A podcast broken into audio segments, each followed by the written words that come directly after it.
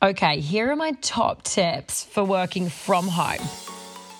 Hey guys, you're listening to the Side Hustle Movement, a podcast for you, the high achieving female entrepreneur who's tired of their nine to five. Now, I know you're wanting to turn that side hustle into your full time gig. Hell yeah. I'm Cherie Murray, ex chef from the luxury super yachts, and now I'm living life on my own terms, helping women reclaim their financial sovereignty, time choice, and freedom back. Now, each week, I'm going to be bringing you tips and tricks straight to your phone that you can implement into your business. Are you ready to take your side hustle to the next level?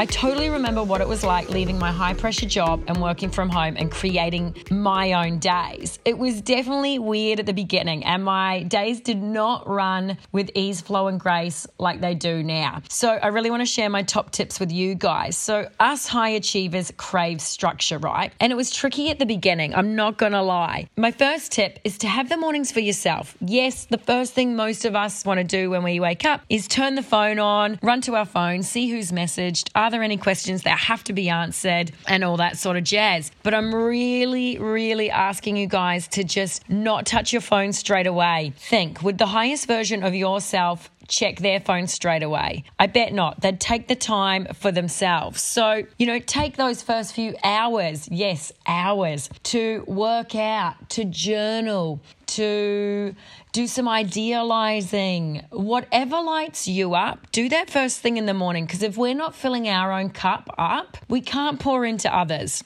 Second of all, us high achievers love structure, right? So for me, what I'm really loving is having a checklist of my daily methods of operation so that I can just tick them off daily and make sure everything's done. I find by having a checklist that it really eliminates any distractions that might come my way. Because let's be real, when we're working from home, we're in our own surroundings. It's easily to get distracted with washing dishes, cooking, laundry, cleaning, all that sort of jazz. So have your DMOs on a checklist that you must do every single day so that you know you are doing all the things you have to do. Like have your non negotiables there in that checklist.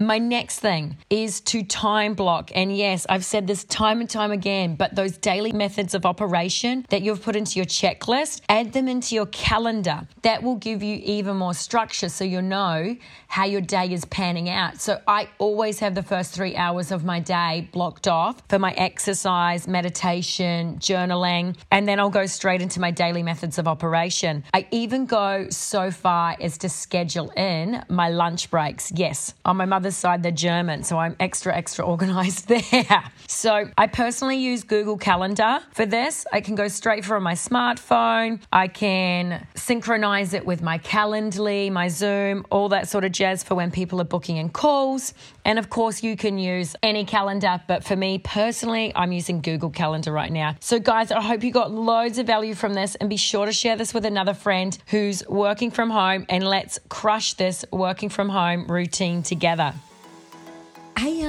Thanks so much for listening. Now, if you loved this episode and know a fellow female entrepreneur that's going to benefit from all the truth bombs I dropped in this episode, make sure you share it with them on your Instagram stories. I want to hear all your takeaways, so make sure you tag me as well, Cherie underscore Murray. Until next time, love from Palma.